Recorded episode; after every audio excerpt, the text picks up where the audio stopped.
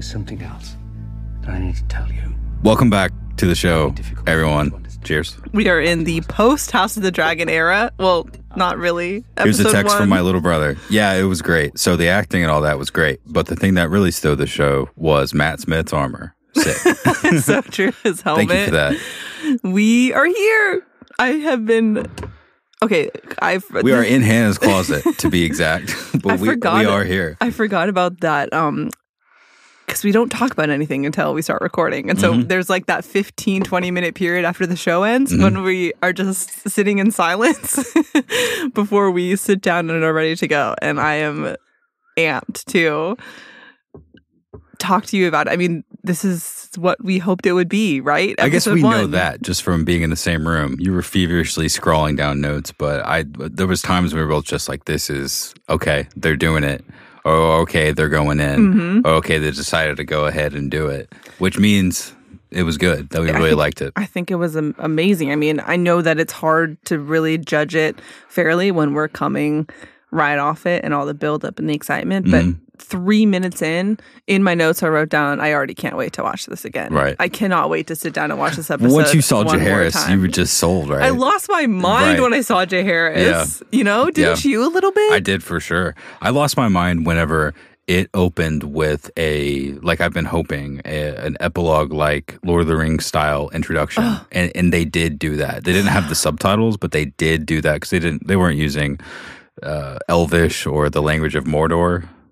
Anyway, they were using a lot of Valyrian though. They Good were, for which I was kinda- for us, good for you, Why David. was I surprised by It that? I had no idea. So those are the scripts that he was reading. Mm-hmm. Did he know a brother and a niece, or sorry, uh, an uncle and a niece were flirting in those moments? Probably. We'll have to have him on and ask and find out. the opening card that said, I took Can a you read that? screenshot of it, yeah, because I wanted to read it word for word.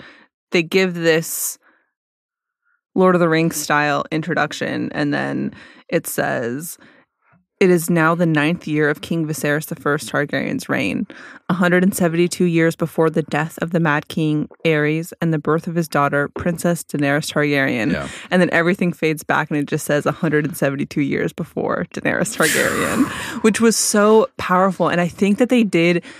We'll get to the very end of the episode. Let's talk all- about it but all of that aside, they did an unbelievable job, from my perspective, sitting, you know, 20 minutes after the episode aired, balancing stuff we knew, stuff we cared about, but Mhm. giving us a brand new, bigger, and broader feel.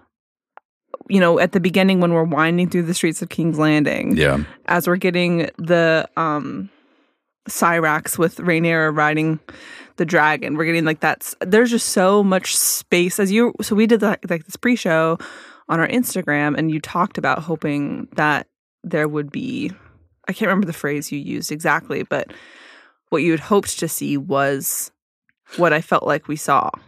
I guess just um, giving us the clear answer of how far they were going to go and trying to make it something that we haven't seen before. Mm-hmm. And that being a good thing too. Mhm, not just mhm. something that we haven't seen before that's bad, but not redoing it, but also doing something that felt like it was a new thing. Yeah. That was my hope. Something that really felt like a book was being translated onto the screen. And uh, I definitely think that that happened They lifted sure. line by line a couple moments. For sure. The and sheep that's thing. yeah, a little bit out of place, but perfectly fine. I think that it looked and felt like I hope it would look. It was focused on King's Landing, which was a which is a thing that I think all of us who love Game of Thrones before would like. yes. We're used to that place. We haven't really seen it focused on in a bottle episode sort of way like that before, Mhm. other than when it was being invaded upon by Stannis. Right. And that's a totally different look and feel. Right. But when we get that first big cutaway to the outside, the Mhm. exterior of King's Landing, and we know that we're spending proper time here, and the procession that's going through the city is headed toward the Red Keep in a state of business as usual and how things always go here, makes it feel like it's as comfortable as we hoped it would have been before when we saw it for the first time, like at the very beginning of Game of Thrones when Robert was king. And That's what sort about- of how it felt. What about um, Rhaenyra and Alicent walking through the Red Keep. Like they were winding through the different hallways and yeah, up that was stairs. like the first musical montage after yeah, the introduction. and over that map room, Yeah. whatever that's called. You know, I think that as we were wa- as I was watching that, I was also thinking of Robert and when we were first seeing these places and kind of LOLing to myself that why did things feel so comfortable in King's Landing when we first were introduced to Game of Thrones? Because they absolutely were not nothing like it's compared to here and now. And maybe it's just because we've been reading and so we understand what's going on but you could feel and they talk about this a little bit during the tourney like you can feel the opulence and the comfortability and the softness and the these boys have never seen real war before Rhaenys' so they're gonna during the tourney. that was such a great conversation Cutting, but very true. the way she was just holding her hand But also, while she you was don't know about that Maegor's reign either. Not specifically. Sure, fair Closer to it, fair but yes. fair i mean her Corlys has seen some stuff you Sure. know Yeah. but um i felt like they displayed that very well and i was just i was glad to see the space filled so nicely So, were you surprised about how not exactly what they were talking about at the end of the episode? Because I know that we've been uh, suspicious of the mention of Dragon Dreams, mostly because the trailer started out that way, the big first trailer. But about where they decided to leave it off, that Rhaenyra is being chosen Yeah. as the heir. Yeah. God, what a great way to to represent that situation with Daemon and Rhaenyra and Viserys and his potential, which now I guess we know for sure, but we still this is the they cut away. They Do you notice that they Yeah, cut away from it? So history may not tell the exact truth. Maybe that that's a really sneaky way to continue that. Like, well, what do you think about this person? right Setup. Did he or did he not say that? He says he did, basically, but he's also the kind of personality just to go, yeah, I said it. If you're going to put that on me, Uh-huh. if that's what you Uh-huh. think, uh-huh which I forget the character out of pop culture that's most annoyingly like that that we all like as a culture. I forget. It's kind of Jon Snowy Mhm. almost in a way, but uh, I think he would also be a little bit more indignant in that situation. So it's hard to say specifically. But were you expecting it to end there with I- the the Daemon Heir for a Day Rhaenyra being announced as a successor scene?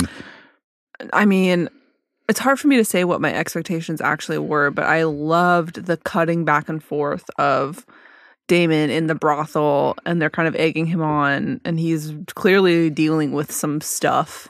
And then Otto swindling or squirming or slithering his Tie-winning. way.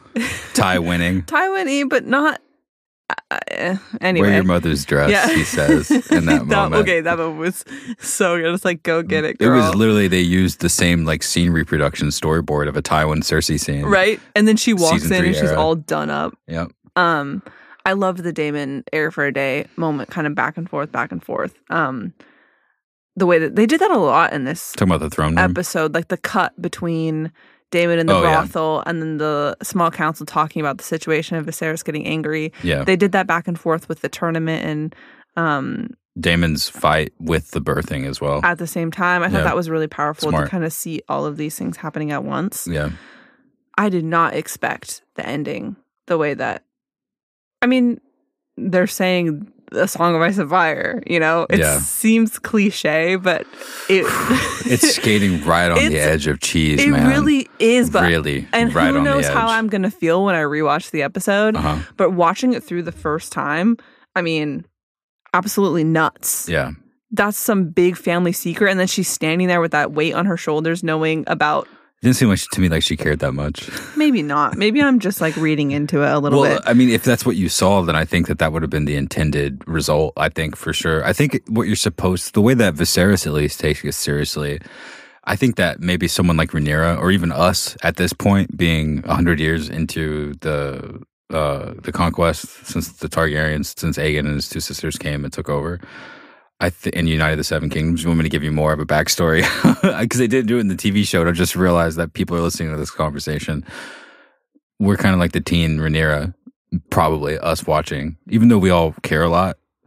At the same time, we've already seen the ending too, and it's kind of mm-hmm. like how a teenager would see the ending, not having the full scope on the scale of being scared about mortality yet, really, and being also just a little bit blasé about what older people are saying. Because even if it's smart, it just doesn't sound like you're that cool sure. about it. Like you don't have the right attitude. You're think you're taking things seriously that you shouldn't be, or just being a little cringe in the way that you talk about them. So I think that she sort of took it like, yeah, oh, okay, the dreams about the doom. I remember. Sure. Oh, so then they had a vision, and then and then they had a vision to come to Westeros. Great, but then he's like, and on top of that, there's another vision that we have to hold, and she probably sees it like all the titles that they have too. I'm sure it's that's. I mean, that's for us as a watcher. But you thought that she took it seriously? I don't know. I just, you know, I'm typing away at my computer and I, see, I hear him say that. And then we look up and she's there with everybody kneeling to her and she's like looking around. Mhm. Maybe, like I said, that's me projecting onto what her vibe is. But Wow. she very obviously, throughout this whole episode, it weighs on her that she's not the one, you know?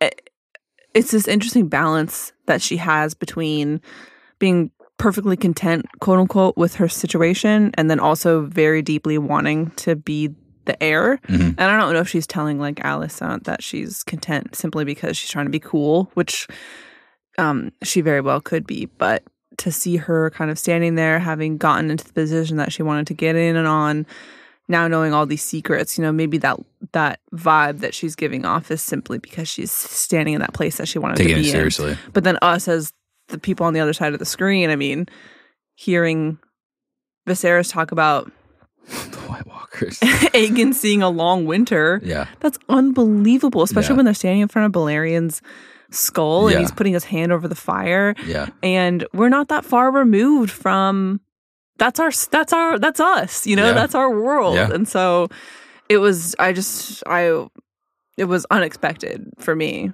Same. I didn't expect him to. I th- I thought that there would be maybe a little bit of confusion about it. Like when he was talking to Aemma, his wife on the deathbed, or not on the deathbed, the uh, birthing bed, but not the birthing Same bed either. When he was talking to her, that it seemed like the night before, at least the same week as the tournament. Right. Um, when he was talking about his dream, his prophetic dream, he said it felt so real. It felt like more than a, it felt like a memory more than a dream. I think is what he said Yeah. it sounded to me like he wasn't fully convinced about the legitimacy of these prophetic dreams. That if maybe someone more powerful than, than him had one that came true, maybe he would believe if another person had a dream that seemed as legit, or even more so, if that same person had a really prophetic dream.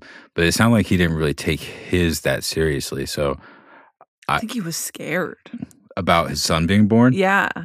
I think he was I think he was worried that it wouldn't come true. mm, mm. So it was making him feel even more doubtful.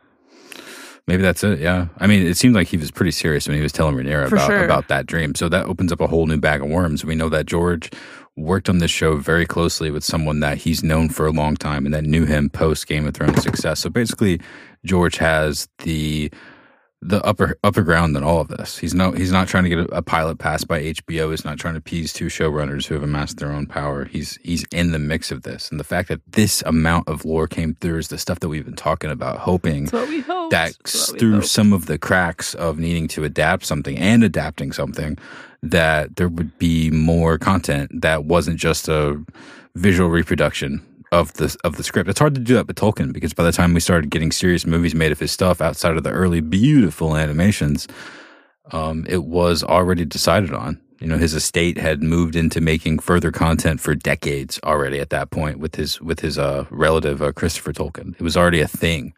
So this is completely different. Like we've been talking about hoping Mm-hmm. about potentially happening. We have a name drop, a name drop of Ice and Fire literally in this first episode. And it feels like And a how much- song like a swan song of like a good omen for everyone who loves the story from before.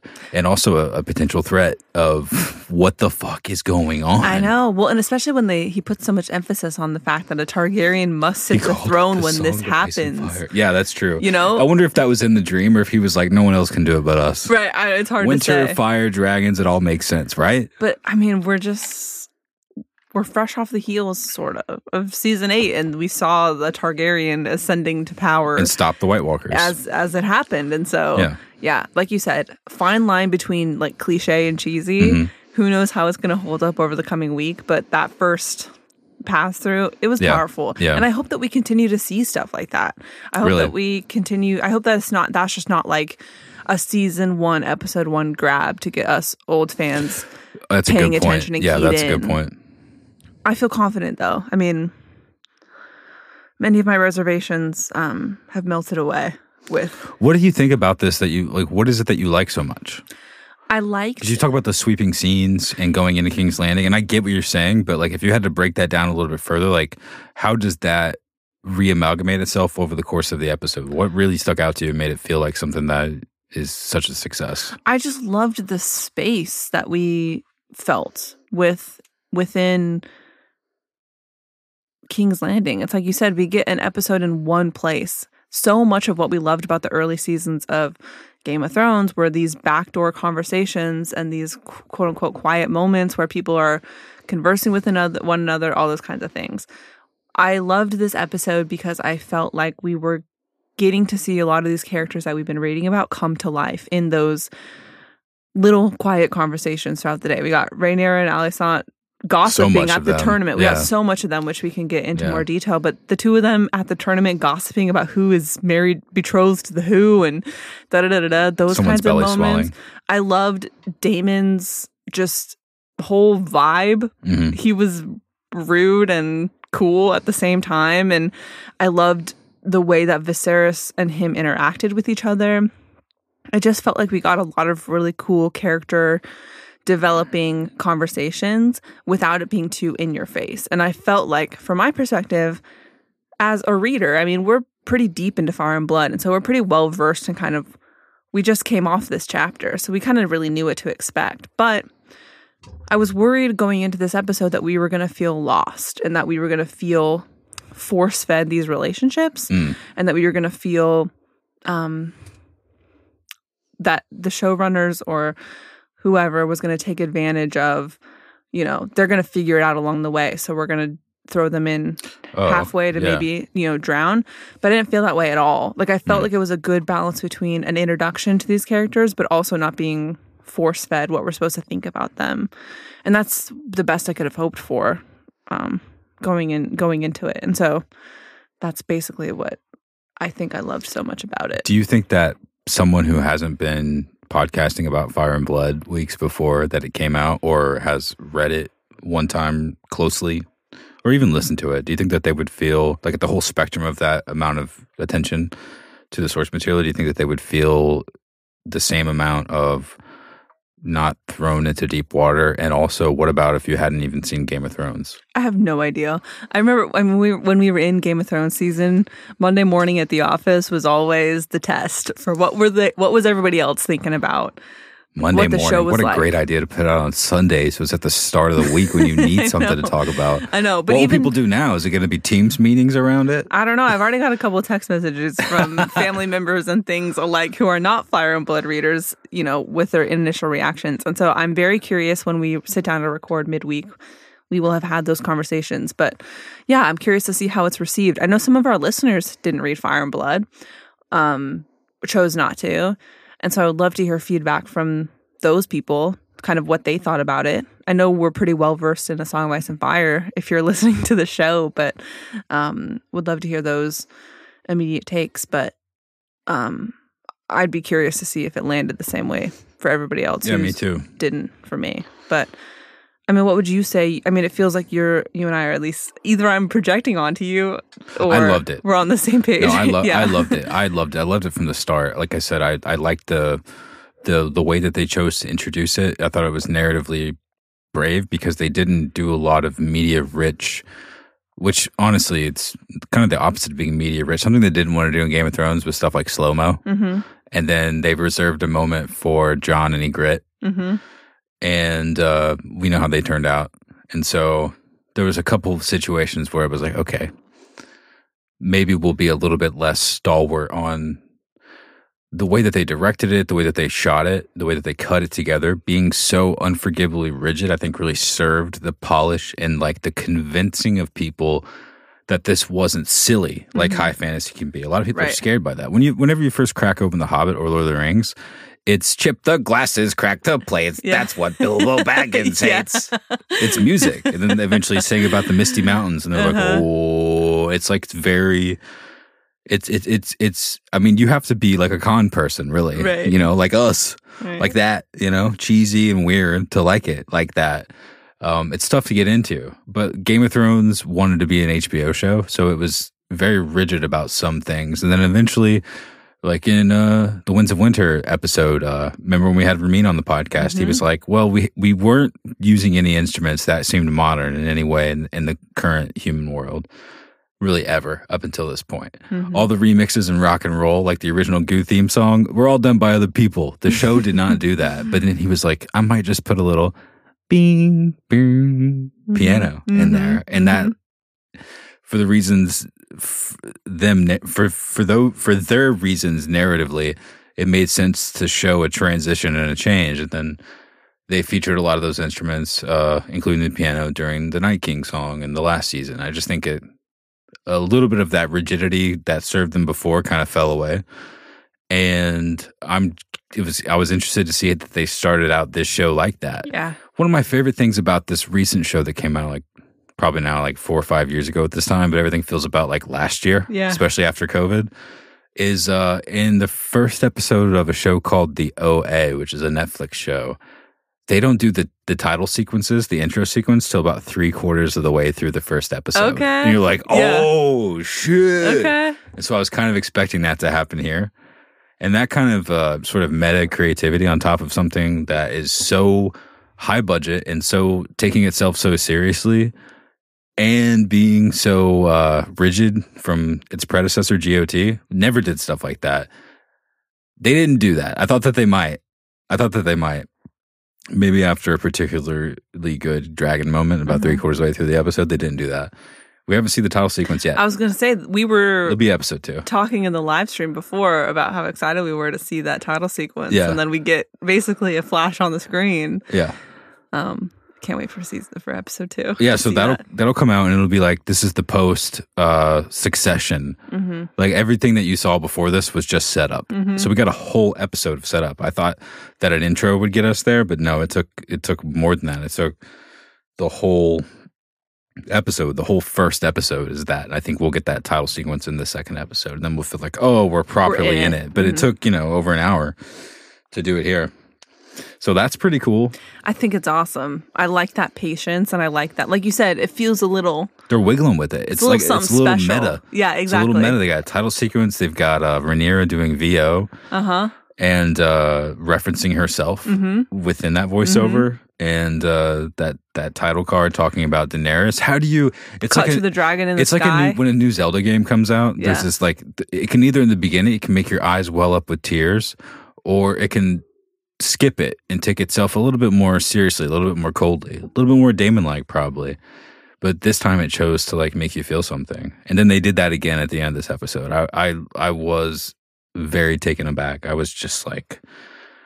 Oh my God. Mhm. We are going all the way here, and you are towing the line on the edge of a blade. But I think that you have to take risks like that to talk to people who, from a whole spectrum, of haven't seen anything from Game of Thrones before to the most stalwart Game of Thrones fan, some of which stopped watching the show at season five because they were afraid to go past the source material from the author. And we know people like that.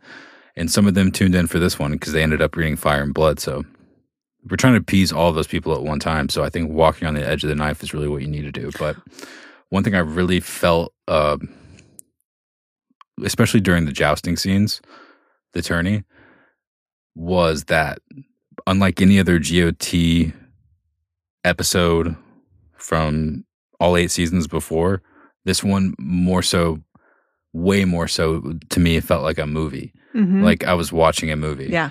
where a movie is shorter than a season, but TV shows a lot of times feel like they need to hurry through stuff to I- keep a musical thoughts scene going. Yeah. But they really drug in some of those parts of like the horses and stuff and the ambient uh, surroundings and the scenes that they were in in a way that felt like they were almost trying to buy time to make their movie fatter. Uh huh. And that's not a bad thing. But I agree. I, I felt it felt didn't just feel like they were shooting it with the the hi- highest end of cameras with the best uh, DPs who control the lighting and make it really feel as rich with as much uh, blocking and as much planning with the tech technology with the lighting to make it the highest quality possible, which is generally a trademark of movies. It di- it definitely felt like that, and all really high budget shows do now, really. But on top of that, there was just that human element of it, it really feeling like they were trying to squeeze it out in a way that really feels like a movie to me. And that just made it feel so much more believable whenever Matt Smith was being Daemon Targaryen. hmm You know, Plus, we got all these little mini cliffhangers cut in between these back and forth scenes, which I felt like kind of amped up the uh, intensity almost of these drawn out scenarios. So, of like the back and forth between yeah, so we'd have Viserys. It's like, is he going to save his wife? And then we would jump back to the tourney, and there would be some jousting, and then it's like, okay, who got cut down right there? Right. We jump back to Viserys, and Are you going to save your wife? Are you going to take the favor? yeah, and so I felt exactly like you felt, and that's kind of what I was trying to s- say earlier, but you put it much more eloquently. It's just this idea of space, just the idea of space and patience and time, and Arya and the Hound having long conversations while they're traveling on horses, and so I agree with you wholeheartedly. I felt like that was a real strength for this episode. It just allowed us time to hang out and get to know these guys and um, spend time with them, which is a treat. The way that they're setting up Criston Cole is good. really The way they're setting up all of it is good. It's, it's just so much more cut and dry. I think that's one of Mm-hmm. the reasons why when we were talking to George the first time we, we met him about the clear split between the greens and the blacks, that's I think one of the reasons why he seems surprised by the overwhelming allegiance to one side because he probably sees it like this in his head. Mm-hmm. He probably assumes that we're all somehow morally consistent enough to know that no matter how interesting Rhaenyra and Daemon seem, that these are all other just people too. What I mean is like Daemon did chop off the hands and the cock Kinda and went- balls of in multiple people in this episode, but we still like him. That's supposed to be something that we're we don't need to be told in a history book like Fire and Mm-hmm. Right. Blood. We're supposed to like glean it, and we just most of us simply just block it out. Mm-hmm. We simply just block it out, and we go, you know, the Greens are upjumped, they're power hungry, and they're unfair. It's supposed to be this, it's supposed to be that, but we often leave out how these people are really problematic morally Totally. in the first place, and. I think that this show really showed it in a way that made a lot of sense.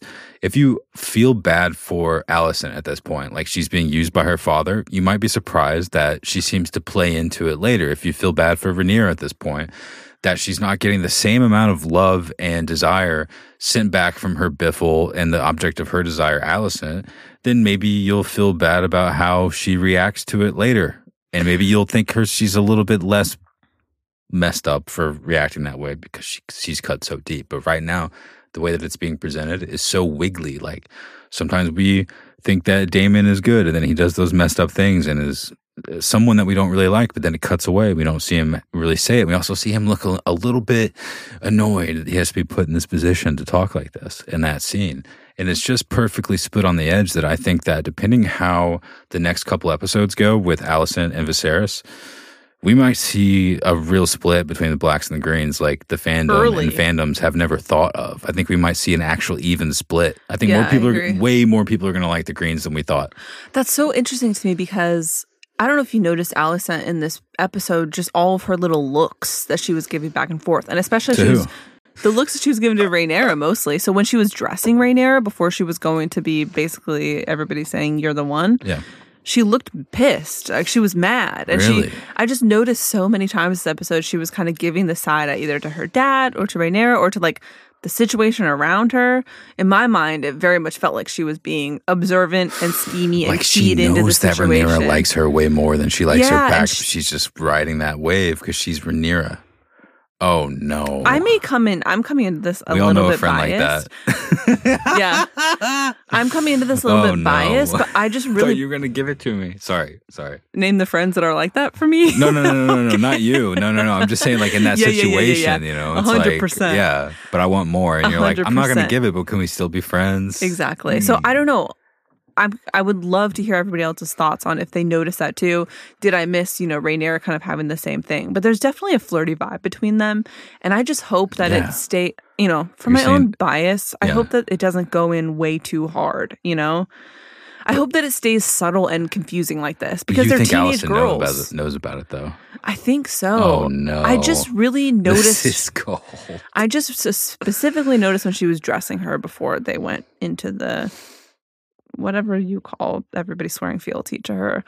I just really saw it. So The throne room. I hope it stays subtle and I hope it stays intriguing and I hope it stays like that confusing teenage kind of thing between them because I think that Even when they get older, it ain't gonna happen. so much messier. Well, it's so much messier to when they get older because it's going to be like this unrequited thing that neither of them really understood what was going on, you know?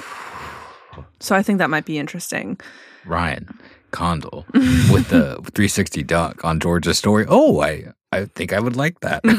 like that, what a great texture on top of their Yeah, I loved relationship. I loved that. So we'll see how that continues to play out. But I definitely think she knows what's going on. And then she, I know that Otto prompted her to go hang out with Viserys, and that, That happened cold, so man. much earlier than I thought it was going to. You know, He's he's he's also way worse than I thought he'd be. I thought we'd be way more uh sympathetic to Otto Hightower. he sucks so Dude, he bad. sucks so He bad. sucks so bad. He sucks so bad. I loved how Viserys calls him yeah, out. dude. Oh, Viserys is like, first you wanted to move him here, and then you didn't like it. Then you wanted to move him here, Yep. and you didn't like it. So what do you want? He's my brother. so what is your end and goal like, here?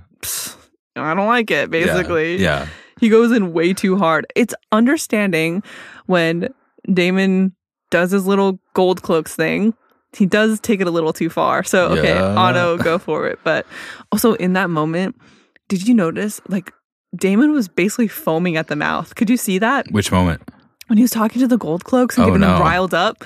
I can't wait to go back and watch that scene. And I don't know if that's a Matt Smith thing, but he was foaming at the mouth, Jesus. talking about getting out there and taking the city back. And I thought that was such a. Yeah, this is all for the tourney. It was great. I think it was supposed to be a mix between the first big speech after they become gold cloaks and preparing for the tourney kind of vibe. So it was like they were trying to hybrid everything together. Mm-hmm. I wish it would have been more clear, like they announced that people were arriving or something, like just 15 seconds before that Right. or something. But yeah, not better than Inglourious Basterds, Lieutenant Aldo Raine hype up speech. No. but a pretty good. Speech. But it was a pretty good one. He was like, beginning tonight, King's Landing will learn to fear the color gold. And then, you know, Daemon's in the thick of it. And some pretty brutal stuff happens. But I didn't know we were reading quotes. I just wrote down a bunch of them. They're probably like halfway wrong. I have so many typos in my Here's notes. a quote: Rhaenyra to Alicent, "I want to fly with you on Dragonback, like two of them, and eat cake together." I get it. She's like, "One day in my life, I'm going to let myself go and just eat as much cake as I want." That's for me tonight. Right after recording this, I'm transitioning over to that portion That was of my me. life I in was respect me. of her. I was uh, shoving s- chewy spree into my mouth before we came and sat down.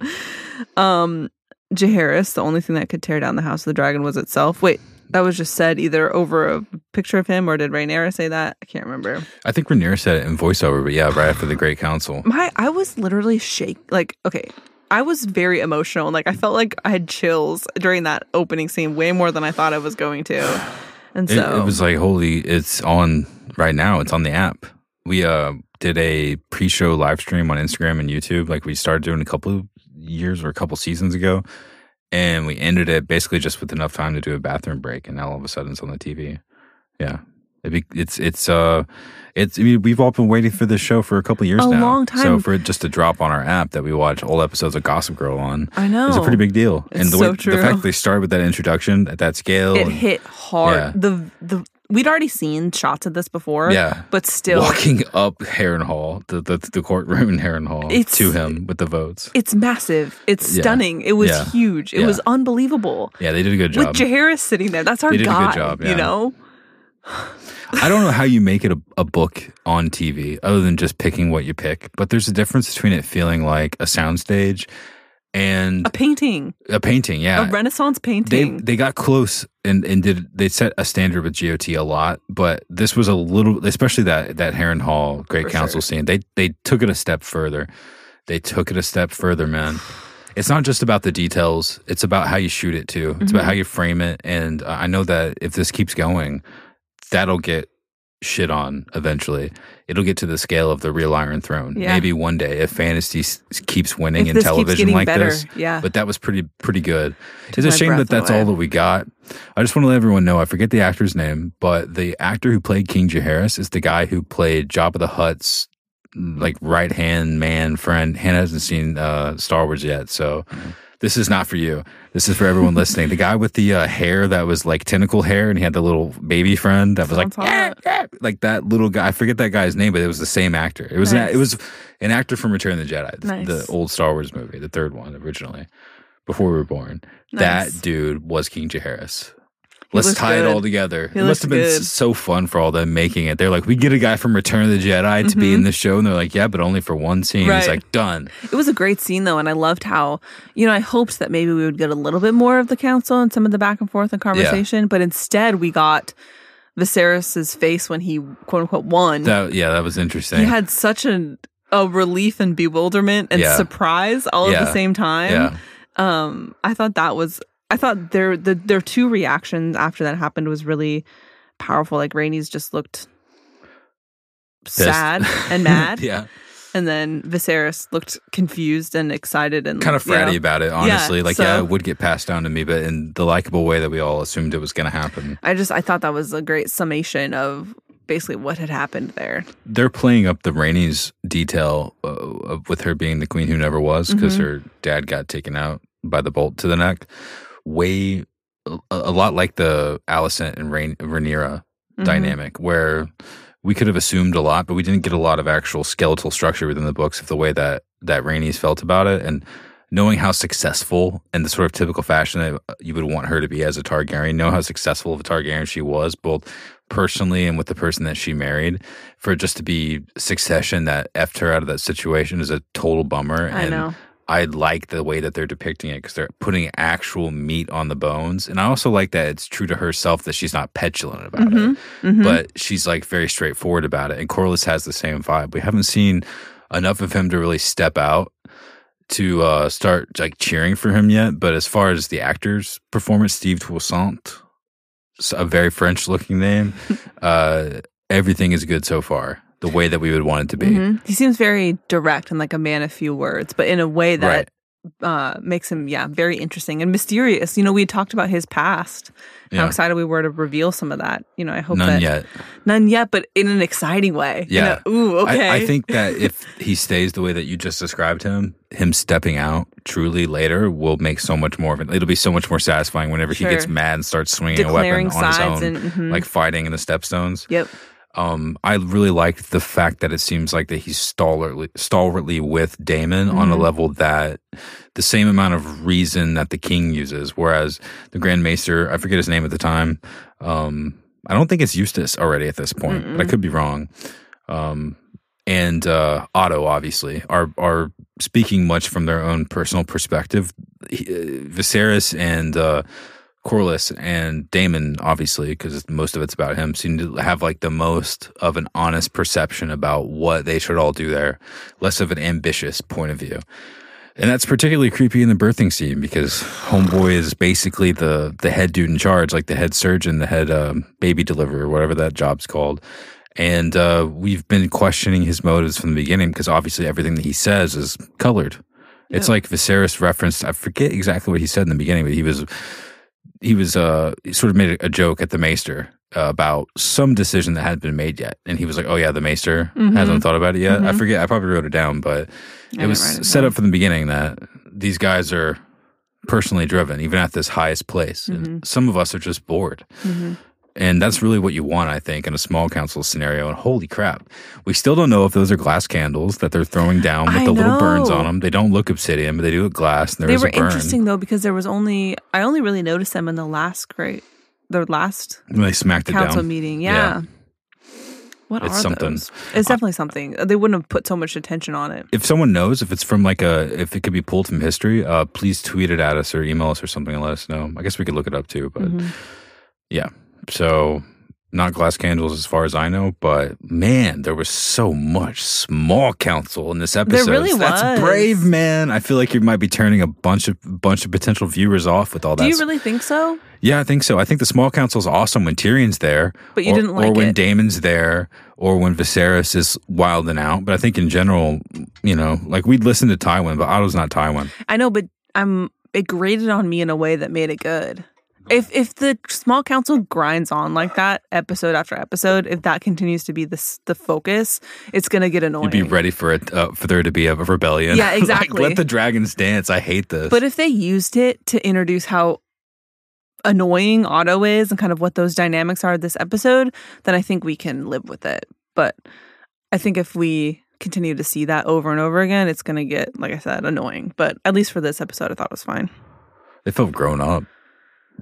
Yeah, it's like you're at the big boys table. Yeah.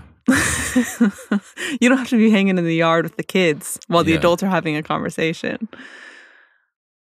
And the kids are pretty hardcore now because one has a dragon and the other's dad is the hand of the king. Right. So they're actually in the thick of it. Yeah, it's it's way less wiggly than it was before. And she, Rhaenyra, is at these small council meetings, and Alicent is Rhaenyra's best friend. So yep. they're deeply tied to what's happening. Yeah, she's right been now. the cupbearer for the king since she was a little kid. Yeah, Like so- little. So it's just been part of it. And Otto seems pretty open with Alicent. So In what way? Just the way he was spilling his guts, I guess, when they were getting dressed. yeah, like they've well, I don't know, they have a, they have a relationship, I guess, a clear relationship in this. It's nicer than Tywin and Cersei. It is for sure. Like he actually loves his daughter, but they're also they. I'm gonna mix Alicent into that for now.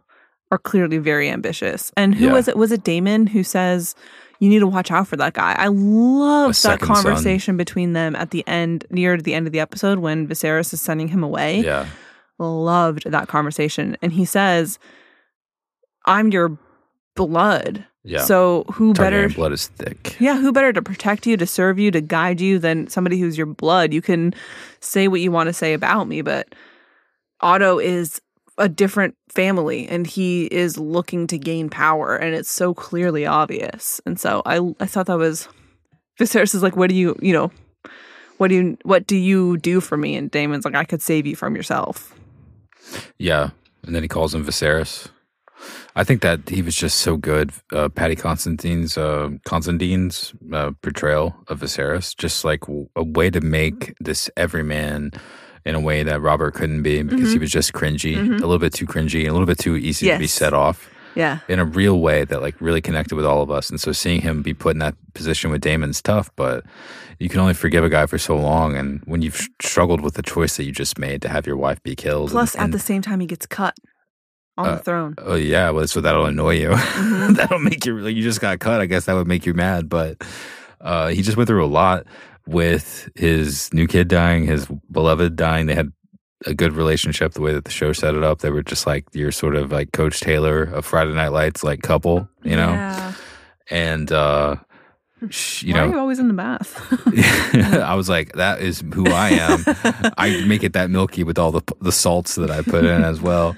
Um, that like for him to forgive Daemon at a time like that is tough, and it's not like he did a typical Targaryen thing, something that maybe even Daemon would have done, and that he did to the people who committed crimes, you know, without a trial, uh, in Flea Bottom and around the city. Um, he just sent him away to where his wife lives. Mhm. It's not that bad, and I Mhm. think he could have at any point recalled him. And he, uh, there will be a moment right. where they reconcile on their own terms, Right. the way that in a way that they're both happy. Mhm. You know, if you're watching this for the first time and you haven't read Fire and Blood, I think you can probably pick up that these two have a, a relationship that they don't feel the need to justify to each other or on camera between us because of the way they do treat each other. But when you do the air for a day thing in a brothel with people that no one cares about, like your Mhm. asshole friends that Yep. you don't even like, Yep. whether begrudgingly or not, to be to hear about it after the fact, you know, to be put in that situation. That's why it went down like that on the throne with Blackfire. in the middle of such a intimidated like tumultuous time. Yeah. Yeah. I mean, It's sad and messed up, and it's still not as bad as things could be. That's how comfortable this current Targaryen reign is. Totally, It's just not as bad as things could be. but I like that they.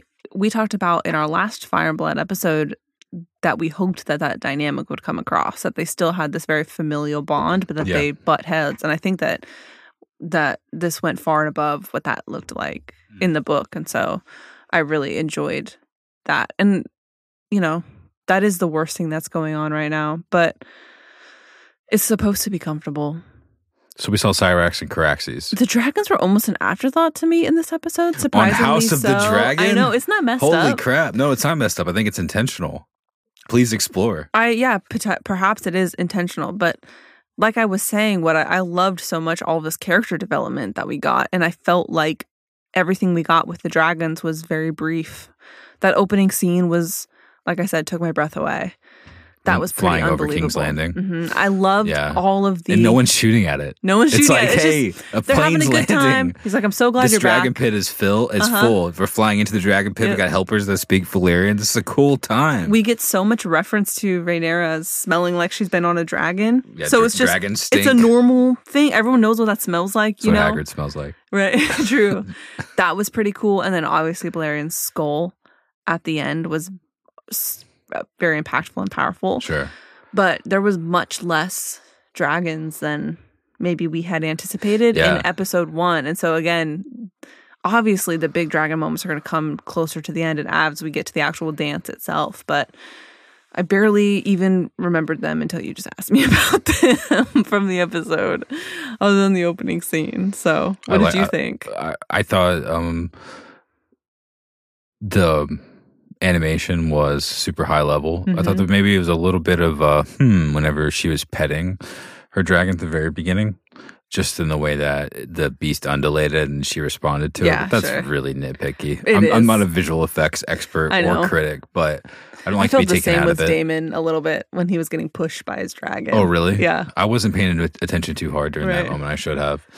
Um, We can't be that nit- nitpicky about, about that. well, I think we should be. I think we should You be, especially going forward. I know, but I want to have a good time. I do so- too. I do too. And if that's the worst of it, that's fine because Yeah. it, it ultimately just comes down to the fact that you're trying to reproduce a crazy creature and like the. It, I think it's analogous to trying to translate a fantasy book that's slow and methodical and not cheesy into a, a screen adaptation that we haven't ever really. No one's ever really been able to describe it um, succinctly, but. In a way where a book or a TV show feels like a book when you're trying to do it that real, whatever that is. So a dragon needs to be part of the scene in a way better than the author can even write it.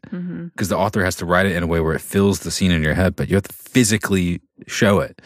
I think it's okay to be a little bit critical about that because they're just getting closer and closer and way better. And I thought, um, other than just like a moment of aberration, a moment, which is, I think, pretty picky. Totally. Uh, the integration was really good.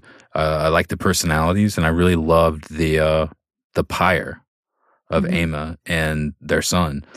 I gosh. love Oh, I coming down off the, the cliffside, walking down, and then Dracarys and blowing the fire. That was super super tasteful, and I like seeing the saddle. It was all it just everything has been reflective of the moment in time that they're at, and that their command over the dragons, and then subsequently Viserys saying us commanding the dragons is bullshit. It's all, it was just everything was done really well and summed up pretty well. All kind of like like GOT did with the personality of Ned Stark yep. on like we thought on Viserys, just kind of resting on the ability for this actor to sell you. You know, like a stand up or something, Yeah. like a comedian like we all could be saying the same joke. Like I could, I could, we could all be pretending to be the king, but this guy might just be like the best at selling it to us right now that they could find. He He he, did a good job. delivered. Yeah, I he thought so, served. too. Yeah. Yeah. I thought it was great. I forgot about and all the um.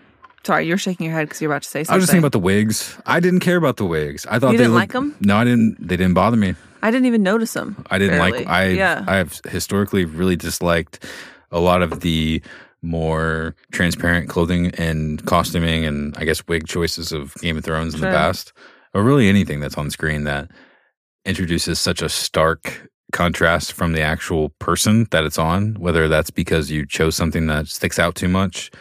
Because of the choice, or because of the way that it's made, or because of the way that you're not deconstructing it and making it seem lived in the world enough, all of those things, I didn't really feel like we were a problem. Mhm. Except for that one kid that they cut to who had the crazy blonde wig during the joust. I was like, that's really blonde. Oh yeah, yeah, yeah. like I know what that's you're talking really about. blonde. I agree with you. I but felt maybe like they just really they're really clean. They're rich. potentially. Yeah, yeah, yeah. That's true.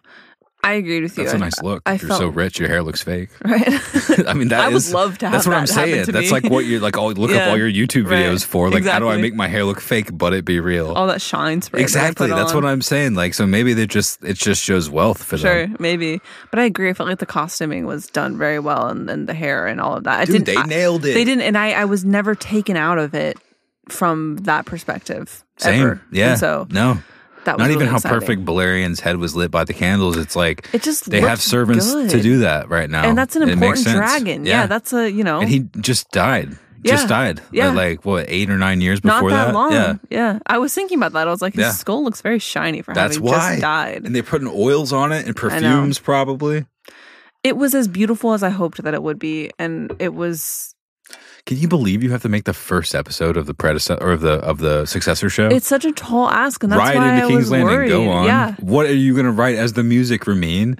Paula, how are you going to make the the dragon sound? they brought it though. They took did. everything they had, and they just leaned in hard. They were not apologetic, and they were not sheepish about anything. I felt like it just felt like a very strong out the gate, and I hope that that momentum continues through the rest of the Me too. season. And I think it will, just based on how good the setup is.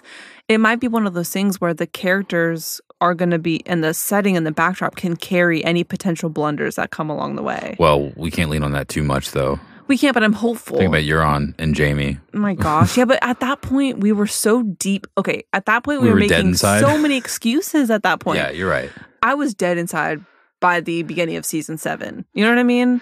By the by the time we got to season 8, you and me behind the scenes were like we just have to have a good time.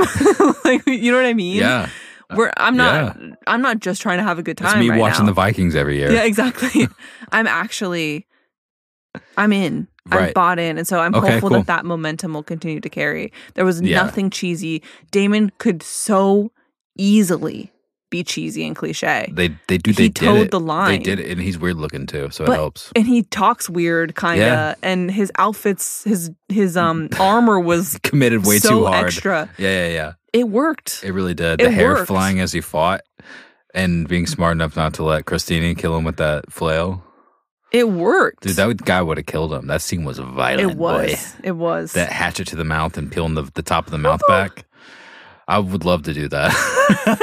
You're like send me into the tourney. I don't. Can you imagine that being done to you? You ever been like No. hit the mouth with like a baseball No, or no, anything? no. I'm not. That's not me. I'm. I'm Dude, up in the. it sucks. I'm in up in the box giving not even on favor. accident. Been smacked. I have. Oh, you're accident. a favor giver. Yeah, I have on accident but, for sure. But you've been hitting the mouth. yes, I have. And now it's an axe. by handlebars of a bike. Yeah. Oh yeah, yeah, yeah. Yeah. Yeah. No, worse. Yeah, but no, I'm a I get it. I'm a girly up in the well, then you. giving I bet you little crowns out. loved that. uh Oh hey, uh Uncle. Hey, what up? Uh-huh. Can I get your it to somebody. Can I get your friend's favor Mhm. from your Yes. friend? I loved it. I loved everything happening So in the box done. there. Yeah. Between the two of them, just a little drama. Otto, it's like my Cole. daughter. she looks back at him a little. yeah. Can you imagine? Everyone, every dad at that age, uh, uh, with the daughter of that age, and especially of that palate, is like, you know, this is going to be tough. And they probably have their own tough points, but there's not a bigger sticking point in King's Landing than the visiting Daemon Targaryen. Yeah. And it's like, of course, he's not going to turn his eye toward my daughter. He has countless women at his brothels that he can constantly access. Not to mention the the new uh, in, newly introduced Mysaria. They're all newly introduced, but But in you this- know what I mean. Yeah. yeah, she, that's the energy of Mm-hmm. it. Not to mention the newly introduced Mysaria. Um, he's asking my daughter, like, wait Right a front of my second, you're turning your gaze like, holy, it's you. It's just believable enough that's like, no, she's not going to get his attention, but now because of you, she just might. Exactly. She just and might. because it makes her friend mad. Exactly. Yeah. Well, that too. Damn. So was fun. You picked up on so much more about Alicent than I did. I Because can't. I'm a girl. That's what I get it. I get it. I'm gonna rewatch and try to pay a little bit more attention, but the the texture and the portrayals of the characters, I feel like, um, goes without saying. The performances were great, but the way that they wrote Rhaenyra and Alicent, dude, it's good. And Daemon too, with the points you were just making about Yeah. him being a little bit more than a, a cartoon character. I mean, this is gonna unravel. I was worried. It's gonna build and then unravel uh, yeah. in a, in a good way. Like a they, good they way. just made it so much deeper than the way we got And it they made it really subtle. When we saw all those stills, it's believable. Yeah, when we saw all those You stills, can imagine them, Rhaenyra being like that. that came out a couple weeks no, over the past couple days Mm-hmm. of them being really close. I was worried that they were going to play up too hard into these guys are in love, you know? And Like a fake, a yeah, fake gay just relationship. to prove a point, Yeah. you know. And I was kind of rolling my eyes at that, but as I was talking a little bit earlier in the episode, and as you're saying here, Yeah, it was subtle and it was believable and it was teenage it's just what it was. confusion. It was what it was. closeness Yeah. and yeah. So, um, I hoped that that undoing was going to be really powerful. And even just after seeing them this first episode, watching the cracks start to form Yeah. is going to be so fun for us to see play When out. Rhaenyra finds out that her friend went into her dad's chambers and That's read him a so story. messed She's got to say, "My dad made me do it." Like we got to have that combo. Of course, but- maybe we'll skip right past it though. That's another rift. You know, these little tallies add up when you're teens and you're still fighting for your life. What a big rift, though. The king, your dad. I mean, that's. I mean, whoa. It's as- fun. even if they don't get together, um, that's gonna hurt Rhaenyra enough. You know, like that's just gonna be like whenever they have to like face that down. But for it to also be because of her being thirsty for power and her dad, you know, you were saying that she was disappointed about her station the whole episode. I, I you didn't say, but I, I think what you were, what you're thinking, you can tell me if you're thinking this or not. I don't think that she's jealous that she's not the the one who's next in line for succession up until obviously she, Rhaenyra. Okay. I don't think it was because of that. I think it's because she was disappointing her father. That like she wanted to be like something that her dad.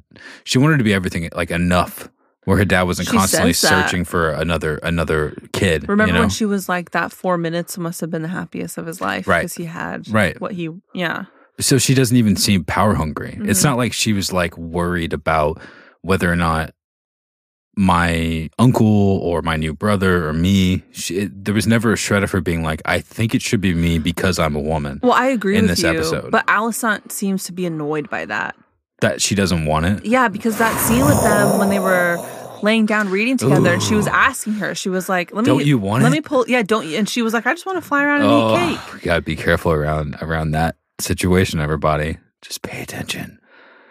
Be careful. so they're talking about so Alicent's basically trying to bait her and it's like aren't you sad that you're not You gotta be heir? careful when you're getting baited. And Rhaenyra says all she wants to do is fly around, eat cake. She says she likes her position. And Alicent's like, "Don't you want more?" And then I, just, I wrote down Alicent, Alicent is ambitious, Rhaenyra is comfortable, is what I wrote in my notes from that exchange. I need to watch this again. I, I, I literally, like I said, from the opening credits, I was like, I cannot wait to go back and watch this again, especially the first time. There's so many emotions. I'm typing away on my computer. Yeah. You know, I'm really excited to dive in Well, this you've week. you've watched a lot of TV shows between GOT, Game of Owns, when you started it, and now. Uh, how did it really? How did it affect you deep down as someone watching a TV show? Did it like? Are you down? Like you you ready to watch a fantasy show right now? And it was you were like, this is new and good, and I'm not getting this anywhere else. Or you just happy to be back in the universe? Like, no, I'm loving it. I love the show standalone. I was ready to be a hater if I needed to be. Mm. You know, um, I'm bought in. Like I said, I'm I'm looking forward to watching it again so I can see it with fresh eyes and not rose-colored glasses. Yeah. I'm looking forward to seeing how things play out in the next couple of episodes. But there was a high bar to be set, and I personally feel like it was it was met at this point for episode one. And I think that there's going to be a lot of moments in this episode that we're going to look back on in the future as powerful and standard setting No for way. kind of how, how House of the Dragon plays out. So I mean, yeah, I guess you're right. I haven't seen Twitter that much though, so I don't know what people are saying. it's just hard to say that this is what's going to be, what everything's going to be like from now on, especially knowing the the heights that the Dance of the Dragons can go. So, yeah, if this is the the committal to the process at this point, I think it does bode well too. I felt the same as you. As far as standard setting moments, so much of it was interpersonal. If we, I would have before said there's no way, and that Mhm. it's mostly about the universe and the spectacle. But the way that they pulled off Rhaenys and Alicent, I know. dude, I'm in. And the I way that you guys made Daemon feel real, I mean, know. I did not expect it because I'm not smart enough to have come up with it. I didn't even know I needed it. But here I am being like, okay, give me more of that. I'm mad that I have to wait until next week. So let's do owns. So let's do our owns. I mean, you're talking. Uh, did you want to go first? No, no, no. You're talking about Daemon, so I'm going to give my own to him. Um, I want to give my own to when he walks into the throne room when um Viserys calls him in and he says, "The cutting image of the conqueror, my brother." I just he was making fun of him so hard as Viserys was kind of slouched up there on the throne, trying to look really intense. yeah. and it was such a good brother to brother moment of. Wait, yeah. Like- Distracted by my soda. no, I was distracted by um anyway. I was like, oh, they're brothers, right? Yeah. anyway, I, I get it. For a I get second. it. You're like, we're not editing this one. it was such a good brother to brother moment. Um, I felt like it really displayed well their dynamic together. Yeah. It made me laugh out loud and it fed into a really awesome scene. So my own is for that moment, the uh, cutting image of the conqueror, my brother. Okay. I'm going to give a couple uh, small ones. Um, I agree with you. So just Ditto and Daemon. And uh, all the other nice stuff that I've said. I specifically really loved the uh, the first small council where they were talking about Daemon, and Corlys was very focused on what's happening in the Stepstones. Yes. Oh, yes, yes, yes, I yes. yes. loved hearing the sort of origin telling of how the triarchy is Mm-hmm. becoming the triarchy and uh, how it really matters to someone like that who is the master of ships, but also that's where his people live. And um, I think it just tells more about how he's more focused on the actual business of it, of everything, including how he's so stalwart in supporting the king, even though the way the succession turned out meant that he would not be on a royal level like that. Or most importantly, I think to him, his kids wouldn't be either, and his Mhm. wife wouldn't be, even though she deserved it, just because she's a woman, she didn't get it, etc. And uh, man, I don't know. I guess maybe that how the tourney scene worked. Man, it Um, was so fun. I hate to compare stuff to other things that are just in the same genre because it feels like that's the only reason why I'm comparing it. But it really felt like a lot like The Last Duel and its Mm. level of cinematography and approach to uh, like a really wide camera angle and the patience with the moments on camera without quick cuts, which I feel like was signature of something like Lord of the Rings or early Game of Thrones and even like Robin Hood, Prince of Thieves from way back in the 90s. And I think that more medieval stuff should borrow from that point of view. I'm looking at you, Wheel of Time, and hopefully the Lord of the Rings show turns out to be like that. It's not just about how much decorativeness and gooiness that you can make look good with noise reduction and great lighting. It's also about how you can marry the actual aesthetic of the time to what you think would be captured through a camera lens Right. if you were just holding it up, Right. just looking at it Right. and having the patience to hold it there, not needing to trick you with the rhythm of cuts. And I thought that they did a pretty good job of that. Criston Cole, you suck still. I know we don't know anything about you, but I Chris, didn't. It's so funny how like I didn't feel so angry at him I didn't either. while reading, but then when I saw him on screen, I was kind of like, this guy. Well, while reading, I didn't like him after he turned his cloak on on Rainy, but during this joust, I really liked him hmm until he backsmacked. That was messed Daemon. up. That was messed up. I mean, up. we're talking about life and death, it was brothers. dirty. Everyone's watching you. Yeah. How desperate are you to win? He's like, oh, he's Dornish. How desperate are you to win over the Prince of Dragonstone? Yeah. yeah, you're like, oh, it makes sense. He's Dornish. Those Dornish men, though, apparently they're the most attractive in the realm. That's what I heard on Twitter tonight. That's what I heard too. so Those curly locks. I get it. I get it. Criston is doing it for a lot of us. Um, those are our owns. We have been retweeting as many as we could up until time of recording. After we're done recording, we're going to put this episode up.